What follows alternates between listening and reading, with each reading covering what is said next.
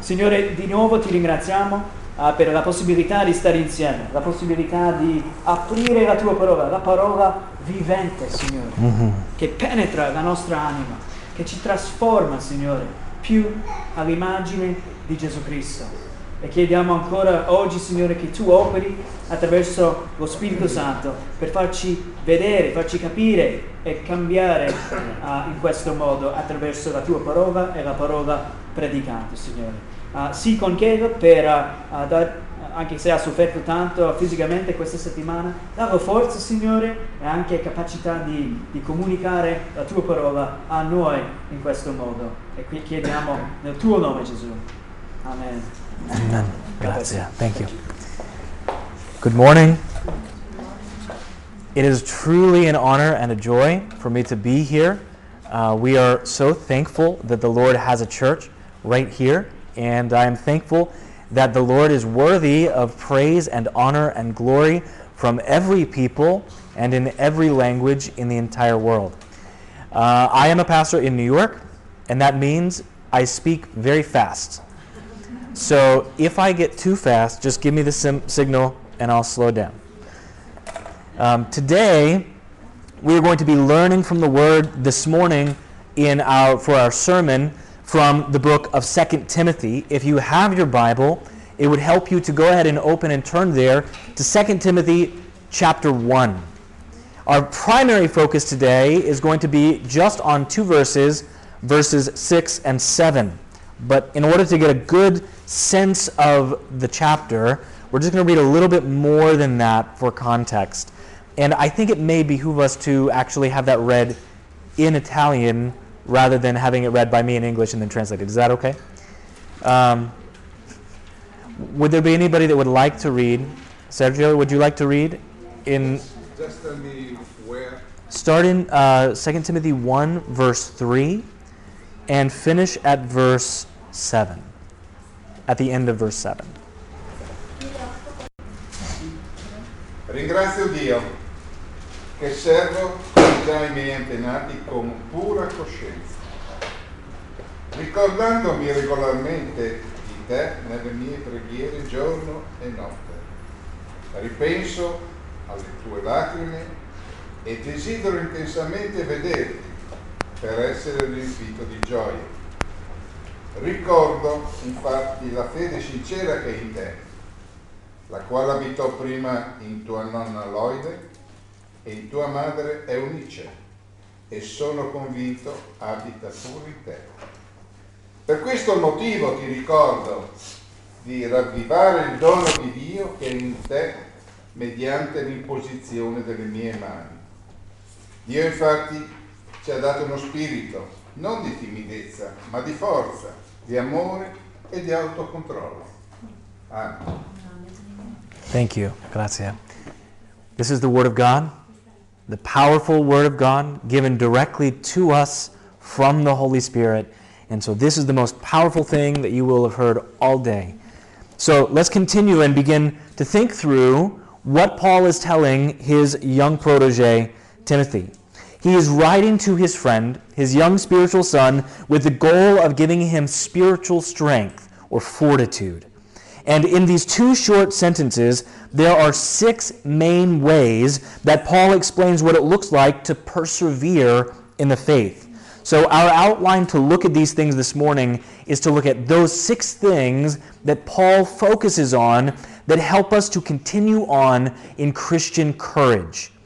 Here's what we're going to look at faith, fire, fear, fortitude, affection, and a faithful mind. Do we get all those?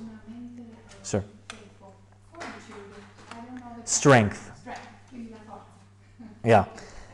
Uh, affection, and then a faithful mind. Yeah. So we're going to begin with point one faith. Verse 6 begins with three very important words in English. I'm curious how it starts in Italian. In English, it says, for this reason. How does it begin in Italian? It's the same? Yeah? It's very important because any faithful reader must ask for what reason? What is Paul grounding all of this on? What is the basis by which he can exhort Timothy to stop being afraid? The answer is found in the prior sentence when he says, I am reminded of your sincere faith. So Paul grounds his admonition in the truth that Timothy is a saved man. He's a Christian. He describes Timothy's faith not only as existing, but being sincere faith. And under the inspiration of the Holy Spirit, he actually gives certainty that the faith that dwells in Timothy is genuine and saving. So, right up front this morning, I want to make a clarifying remark. The promises and appeals of this chapter are very important. They are good promises, they are promises that we should delight in, but they are not true for all people. If you are not in Christ, you cannot lay claim to these promises.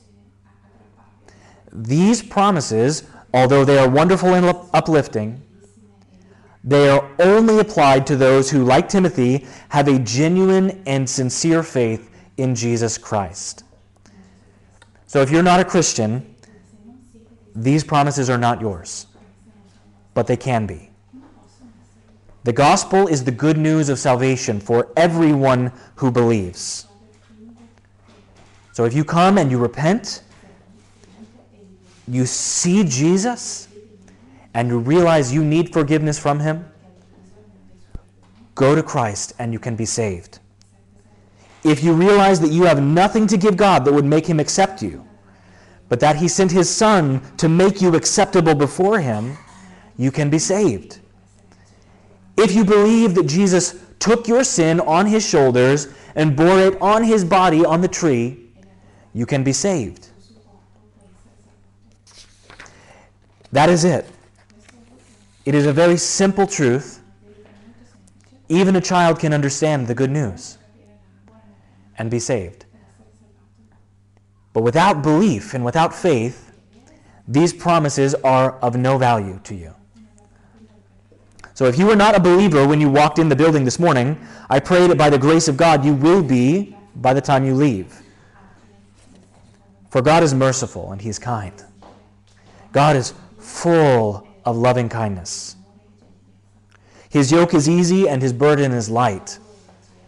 So come to Him, all who are weary and heavy laden and he will give you rest for your souls. So, this is what had occurred in the life of Timothy. As a young man, he had heard the good news and he believed. He had heard from his grandmother and from his mother. But what we see happening here in 2 Timothy is very interesting. It seems that the fire that had once burned brightly in Timothy's life had begun to dim. Which brings us to our second point fire.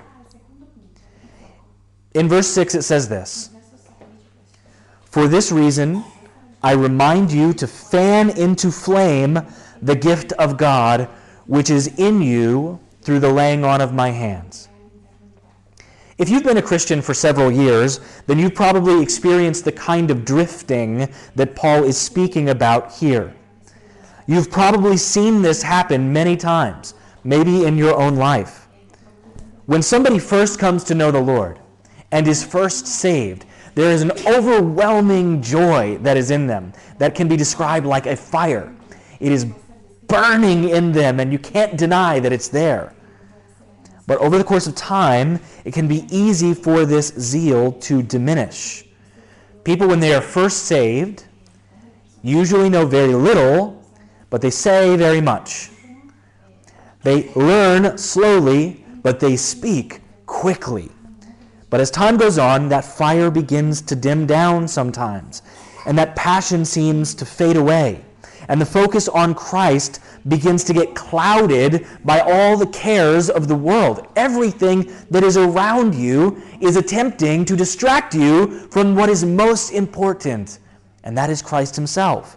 So Paul is pleading with Timothy to understand that the fire does not have to fade. Even though it looks like it's fading in his life, you can fan that flame. So he tells him, Timothy, it is your responsibility to fan into flame that fire that is burning down. This verb is an active infinitive. In Italy, I think you learn grammar better than we learn it in the United States. Um, active infinitive, I don't know how you would say that, but probably not too differently. The idea of an active infinitive simply means this is not a one time command. This command is something that Paul is telling Timothy to do over and over for the rest of his life. To continue on, always fanning the flame.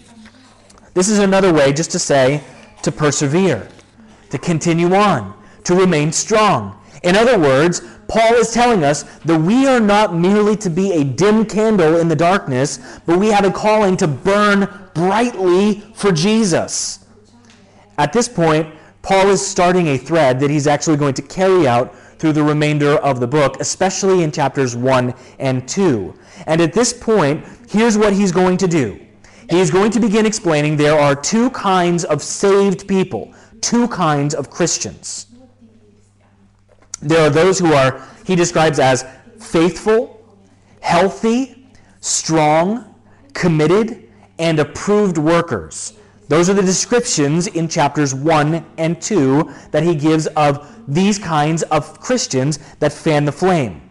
But on the other hand, there are a different kind of Christians.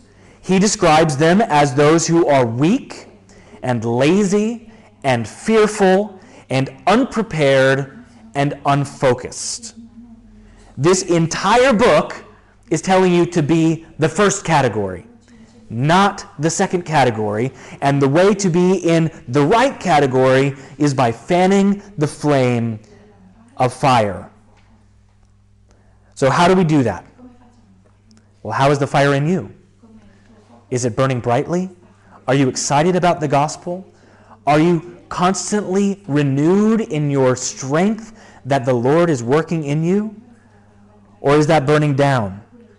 Have you noticed a diminishing zeal? If you are one who has said, I used to be so strong, I used to be so excited for the gospel, I used to be so desirous to share with everyone I could talk to, but now that's burning down. If that is you, there's a command to kindle the fire, to fan the flame. You can't do this on your own. Paul is not telling Timothy just to be a better Christian in his own strength. Let's see how Paul continues by instructing Timothy to do this. The third point we will see is fear. Verse 7 says, For God gave us a spirit not of fear, but of power and love and self control. Here we get to the root of the admonition that Paul is giving to Timothy. Do not be afraid. Do not be afraid. We need to hear this. Fear is one of the most common experiences that we understand as human beings. Everyone understands the idea of fear. In America, there was a uh, poll that was taken a few years ago to ask the question. Yeah. Um, yeah, there we go um, a poll that was taken to ask the question, What is your greatest fear? And the number one answer that was given was public speaking. And the number two answer that was given was death. So there was a comedian, Jerry Seinfeld, who famously noted that people would rather be in the casket than speaking at the funeral. What are you afraid of? You have fears. My wife, sitting back there, she's uh, pretty fearless of most things, but she is terrified of spiders. And whenever she sees a spider, she tells me, I have to kill it. And I always tell her the same thing there's no such thing as spiders. But I want you to understand here that we could make a long list of all of the fears that we have in this room. But Paul is not making a broad, all encompassing statement. He, he is not telling the people with a fear of heights that you should just go skydiving. He is giving them a very specific kind of fear that they are called to overcome. The fear that Paul is referencing here must be placed in its proper context. In this place, in this chapter, Paul is telling Timothy not to be afraid of continuing in perseverance of the faith and in doctrine and in good works, even if it requires suffering. In this book, he's going to encourage Timothy to stand firm in the midst of false teachers and divisions in the church and even a violent Roman government. In order to show you this point from Scripture, jump a little farther ahead than we read earlier. Look at your own copy of the Scripture at verse 8. This is the very next sentence uh, of Paul. It's a continuation of his main thought. And could somebody read that for me in Italian?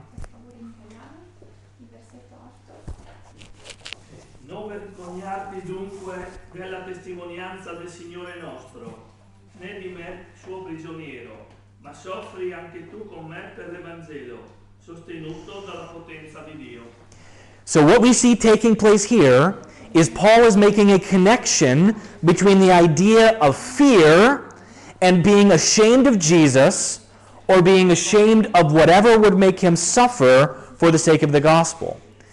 If you have a friend who gets arrested, you might want to stay a little away from that friend. When people get arrested, you tend to avoid them.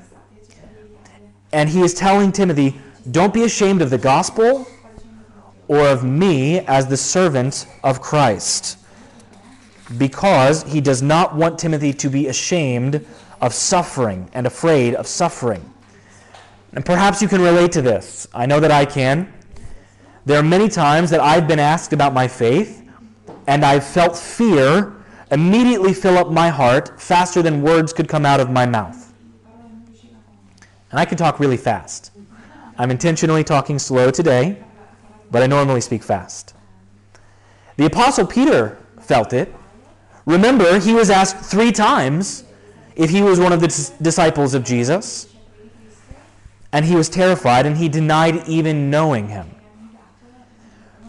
Paul humbly told the Corinthian church that he had experienced this kind of fear when he writes in 2 Corinthians chapter 2 verse 3 that he came in weakness and fear and with much trembling.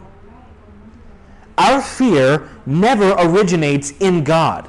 Our fear of other things does not originate in him. Fear keeps us or attempts to keep us from doing the will of God, and it is always disobedient and displeasing to God when we entertain this kind of fear. The normal word for fear in the New Testament is the Greek word phobos. Have you guys heard this word, phobos? It's one of the moons around Mars, for example. It's one of the Greek deities, the god of fear. How do you say? Fobia. Phobia. Yeah. Phobos is the word in Greek here that is normally used in the Bible for fear. Sometimes phobos can be good, sometimes phobos can be bad. For example, the fear of the Lord is good, but most of the time fear is bad. But the word that is used here is not the word phobos. He uses a different word in Greek, which is the word deilia. Deilia is always negative in Greek. There is no positive way to say deilia. It is probably best translated into English as coward. How would be a good way in Italian? Okay, sound good? Yeah? Paul explains to Timothy, You have not been given the spirit of a coward. And you'll notice here that the word spirit is not capitalized. That's because it's not referring to the Holy Spirit in this case. Rather, the word could be used like an attitude. Does it even say spirit in Italian? I'm curious. Okay, is that the same? I'm not sure. Does it say spirit? Do you know, Jesse? It does? Yeah.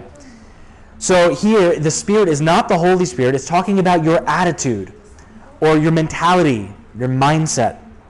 God has not given us a mindset of fear. And that means when he says us, again, he's taking that back to the people who are genuinely saved. He has not given us who believe, those inside the Christian faith, a mindset of fear. Which means this is something that can be true not just for Paul or Timothy, but for all true Christians. This is good news because the world has a lot of reason to be afraid. Because if they die before they are saved, they will spend eternity under the wrath of God. They have reason to fear everything because they are one breath away from destruction. We have nothing to fear because what could separate us from the love of God? There is nothing. We have no reason to be fear, to be fearful. So if you are saved, then God has given you a gift. He has given you the indwelling of the Holy Spirit, and He has given you so much reason to see Him as your treasure and this world as passing away. So, as we're going to see over our next three points, he has given us the exact opposite of the attitude of cowardice. So, point number four fortitude or strength. So it says, He did not give us the spirit of fear, but of power. Now, the word for power here is the same word where we get our word dynamite. How do you say, como se dice en dynamite? Dinamita. Right? Explosions. That's the same kind of central word that is underneath of this in, in the original Greek. It symbolizes immense power and strength. But unlike dynamite, the power that God gives us is not a one shot event. You don't just light a fuse and see it happen one time. Rather, it is ongoing, and this power lasts in us forever. Let me just say that we want to get an idea from the context. Remember that Paul is speaking about not being ashamed of Christ or wavering when it comes to suffering for the sake of the gospel. We don't suffer very much for the gospel. We don't suffer in America much. You don't suffer here in Italy very much. There are people in the world that are suffering very much for the gospel today. There are people who are going to church this morning they're afraid on the way there that somebody might throw a grenade into their children's classroom or that they might be lined up against the wall and arrested. There are people who have constant have to constantly be aware of where they are and who they are speaking to about the gospel. And that was the case for the early church. Yet he tells them, do not be ashamed, even though it will cause you to suffer. So Paul is not telling Timothy you have the power to get out of trials. You have the power to kind of sneak away from them and escape them. He is not saying you have the power to avoid them, but that you have the power to get through them. Just as Jesus says, right? That he walks with us through the valley of the shadow of death. And therefore, we will fear no evil. It's not the power to get out of bad days, but the power to get through them. And that's a big difference because if you expect that your Christian life will be without any hardship, then you are in for a very rude awakening. Christians are called to be a living sacrifice. And think about this picture. This is not a pretty picture. Sacrifices are nasty, they are bloody, they are disgusting, they are full of dying animal. How many of you guys know what the Energizer Bunny is? Is that a thing in Italy? Energizer batteries. Do you have those? So does anybody know what that is? By show yeah? Very good, very good. I wasn't sure if that was Italian or if that existed here. Imagine, instead of taking an animal that you would kill and it would be on the altar and it would die in the matter of a few minutes, you have an Energizer bunny that never dies. It is on the altar and it just continues to bleed and bleed and bleed forever. That is the way the Bible describes us. That we are called to be a living sacrifice. A sacrifice that goes on and on and on. It is not a pretty picture of the Christian life. It is a picture of suffering and laying down on the altar, laying down our desires and our rights for the sake of Christ. Our Christian life is to be sustained as an act of taking up our cross every day and carrying it and following Jesus. Or as Paul says in verse 8, joining in Christ's sufferings. But remember, Jesus has not left us to do this alone. We have the Holy Spirit in us who gives us more power than anybody could ever exhaust. If you say, as a Christian, am I too far? I'm too quick. Thank you. I will slow down. If you say, as a Christian, that I can't get through this, you are denying the strength of God in you. If you say there's no way I can continue on in this walk, you are denying the eternal power of God that He has given to you to make it through whatever trial He puts in your path. Jesus is with you, He sustains you, He leads you through the valley. And so we fear no evil. So stand in the power of God. You have power to persevere, you have strength, which is the opposite of fear. Fear is saying, I have no power. But trusting in Christ says, I have no need to fear because I have his power in me to persevere. Point number five affection. Come si dice affection in Italiano? Similar. In verse 7, he says, God gave us a spirit not of fear, but of power and love. Love is a big word. Amore. It means many things. It means many different things. And here's the big question In what way is love the opposite of fear? Because Paul is setting these two words against one another. So, how is one the opposite of the other? Why would he say God gave you the spirit of love instead of the spirit of fear? The answer can be found in a very simple way in 1 John chapter 4 verse 18. And I'm going to have somebody read that in Italian for the sake of translation. 1 John chapter 4 verse 18. Primero John. Yeah.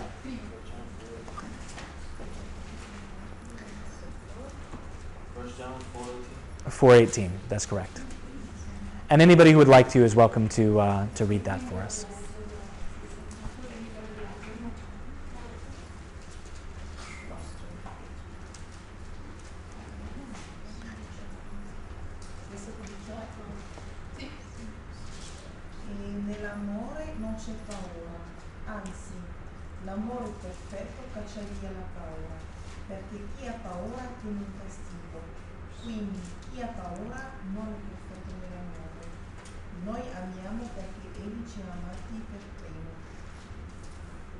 It's good. Very good. The idea that perfect love casts out fear. Imagine it like this you go into a dark room, it's in your basement, no windows, and it's very, very dark. And you close the door. And then you turn on the light. The darkness goes. The darkness is gone. Perfect light casts out darkness. Perfect love casts out fear. Here's how that happens in your heart fear is naturally self focused, it is about self preservation. So for the believer, fear is a distrust that God has promised that he will do. Fear, in the sense that Paul is talking about here, is narcissistic, self centered, and self seeking. It is always looking out for number one, for me. This is the opposite of love. Love is the laying down of self. Love is the looking for good of others. Love is other focused. It is putting down your needs and picking up theirs. It is setting your affection on someone else in such a way that you are dedicated to doing their good, even if it causes you harm. In other words, Love does not ask the question, but what will happen to me? Instead, it jumps into action to help others. I want to share with you a story of a man named Jim Elliot. Perhaps you've heard of him. He was a missionary to the land of Ecuador in South America. He was attempting to share the gospel to tribes of native Indians in the jungle. And specifically, he was going to a tribe called the Auca Indians. And he knew before he ever went that he probably would not live through it. Before even traveling to the mission field, he said to those who were sending him, I do not seek a long life, but a full one like the Lord Jesus. Before even one of the Auca Indians had had an opportunity to hear the gospel, before even one of them had a conversation with this man, Jim Elliot was killed along with three of his friends by those Auca Indians with spears. They were killed as they were trying to take the good news to these people. And their lives were not wasted. Eventually, their deaths opened the door to the largest and most successful missionary efforts to the indigenous tribes of South America to this day. Jim Elliot's love for God gave him a sincere love for his fellow man. He loved God, so he went to speak to the people which we would probably naturally be afraid of. That love pushed him past his fear of danger or persecution or even death. And if you love God, then love casts that fear out of you too. Are you ashamed of God? When you have opportunity to share, do you feel that shame and tension that you don't want people to think little of you? Love for God casts out fear. You have to overcome it, but the moment that you pray and seek the Lord's face, He can give you strength and power and fill you with love for Himself and for others. So grow in love. Kindle your love for God. How do you do that? Through reading His Word, through prayer, through meditation on the Scripture. And when you do that, you grow in love for other people. And if this is a difficult thing for you, ask the Lord to give you a deep, heartfelt, genuine love for that person that makes it difficult for you to be a Christian. Do you have someone that knows that you're a Christian that mocks you for that? A family member, a coworker, somebody who used to be a close friend, but when you came to know Christ, they separated themselves from you. Is there someone like that in your life? If there is, pray that that person, that the Lord gives you love to share the gospel with that person without fear or timidity or cowardice. Because love casts out fear. Here's our last point for the day a faithful mind.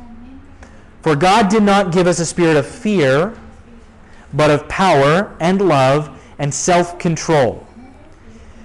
Now, the word that we use here for self control, what word is that in Italian?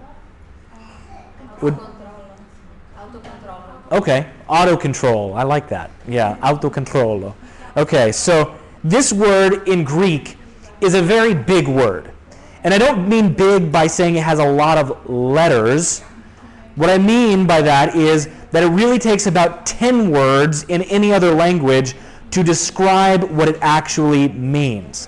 It's difficult to translate, which is why in English, where we have many translations, they use a lot of different words to describe it. The word here actually means something much bigger than what we would normally use as the word self control. It's speaking to disciplining your mind to examine the world around you in accordance with what you know to be true about God. I can repeat if you need. In Mark chapter 12, verse 30, Jesus talks about one of the central commands of the Old Testament, and he says, You shall love the Lord your God with all of your heart and soul and mind and strength.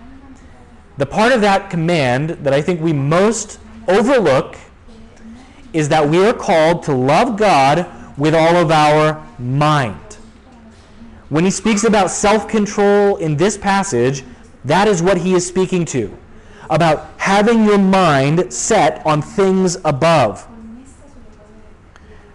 If you are thinking of Christ, you will not carry out your sinful desires.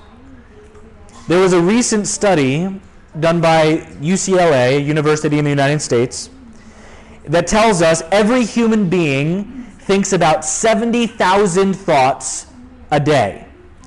That's about 48,000 thoughts per minute. Do you understand that's a lot of thinking? Even those who are less intelligent have a lot going on in their mind. And every one of those thoughts, every one of them, is an opportunity to either honor God or to sin against Him. Your mind is the easiest place to entertain sin. It's easy because it's private. Literally, your thoughts are unseen and unknown by everyone except you. Let's just say I were to invite one of you forward to stand next to me. And I said, I will give you a million dollars if you can guess what I'm thinking. First of all, I don't have a million dollars. But even if I did, you would never be able to guess what I was thinking. And even if you actually did guess the one thing that I was thinking, there's no way you could prove it. Because my mind is mine, and you cannot see into it. It is a safe place for me to go to think whatever I want. But there is someone that sees your mind. God knows every thought. He sees everything that goes on in your brain. Trust me, it is a good thing that nobody can see into your mind. If your thoughts were to be played on a television and everyone could see them, then even your best friends would be shocked and appalled and disgusted and want to leave you behind. You would be looked at as the most wicked, most vile, most detestable human being in the world. Because your thoughts are the worst part of you. But your thoughts are the realest part of you. That is the part of you that you are not afraid to let go. So, yes, who you are in your thought life is the real you. Or as Solomon writes in Proverbs chapter 23 verse 7, as a man thinks in his heart, so he is. Your mind is like the control center of your body. Yep. It's it's I'm sorry, it's Proverbs 23 7. Yeah, very good. Your mind is like a, a control center for your body. I used to watch a cartoon when I was a child called Pinky and the Brain. There's these two mice. But they had this robot that looked like a human being, and they would operate it inside of his head. That little mouse, that's, that's your brain. Your mind is the control center of your body. One theologian, Jonathan Edwards, said that the ideas and images in men's minds are invisible powers that constantly govern them. No one commits these outward sins without first committing those sins in their mind. If we want to grow in godliness, we must win the battle over sin on the thought level. You remember the Sermon on the Mount, Matthew 7, 8, uh, sorry, 5, 6, and 7? 5, 6, and 7? Yeah. Jesus is preaching and he keeps saying this phrase. He says, You have heard it said. And the place he is referencing is always the Old Testament. You've heard something said in the Old Testament, but then he takes that command deeper. I'll give you two examples. Jesus says, You have heard it said that you shall not commit adultery. But I tell you, if you have looked on a woman with lust, and if we would speak to women, we say the same thing if you looked on a man with lust, or anyone with lust, then you have committed adultery in your heart. Where did that happen? You think about it in your brain, and he says it's just as bad as if you did it with your body. Or Jesus says, You've heard it said, not to murder. But I tell you, if you hate someone, you have already murdered them in your heart. In other words, what happens in your mind matters to God. He sees those sins, He cares about those things. Your mind is a place that needs to be transformed. The, this verse that we're looking at in uh, 2 Timothy is one of the most invasive commands of the New Testament. Paul is commanding that we take control of our thought life. And this is normal language that Paul regularly uses. For example, in 2 Corinthians 10:5, he speaks about taking every thought captive, like a prisoner. Like arrest every one of those thoughts. In Philippians chapter 4 verse 8, he tells us to fill our mind with a very broad but very consistent set of things. Those things that are true and honorable and just and pure and lovely and commendable and excellent and worthy of praise. Think about those things. Set your mind on those things. Colossians chapter 3 verses 1 through 4 teaches us to set our minds on things above where Christ is. So in short, your mind is the greatest battlefield for your sanctification. There is no arena where you are going to be more consistently and thoroughly tempted. And that arena of war should be littered with the corpses of thoughts that you have put to death. There will always be something rumbling around between your ears. And God gave us a great gift when He gave us the mind. Unfortunately, it's been infected with the disease of sin. But if you are in Christ, you have the ability to honor Him not only in your actions, but also in your thoughts. If you are daily meditating on the truth that you love the Lord your God with all your mind, then there will be no room for fear of man. When your mind is set on things above, like we see in the life of Paul, no threat from this earth can ever cause you fear. If you see Christ for who he is, the glorious treasure of the universe, then nothing else can tempt you away from him. If you set your mind and discipline it through the word and through prayer, then you will be able to affirm the truths of God and reject the lies of the world.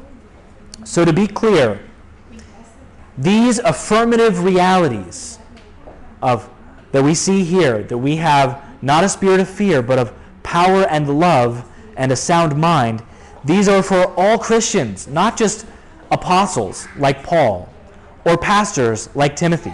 They are for you. Promises that you can grow strong and have Christian strength and courage. If you ever have feeling of fear, come to this passage and remember Christ is working in you in these ways. And he has not given you a spirit of fear. So I plead with you, by the power of the Holy Spirit and for the glory of God, let's go out into the world, go out into northern Italy, and live without fear as we lift high the banner of Jesus Christ. Let me pray for you. Father God, we thank you that you have given us a spirit of power and of love and of self control. That you have given us the ability to reject fear and to carry out a Christian life filled with boldness, filled with courage. I pray, Lord, that we would be like Paul, who lived his life not worrying about what the world would do to him but was faithful to live in obedience and to follow your commands and to go where you led him, and even eventually to die for your name. Lord, I pray if it would come to that, that every one of us in this room would be willing to lay down our life for the one who laid down his life for us. So, God, I pray that today you would fill us with Christian courage, fill us with power, fill us with love, and fill us with self control. In Jesus' name we pray. Amen. Amen. Thank you, brothers and sisters.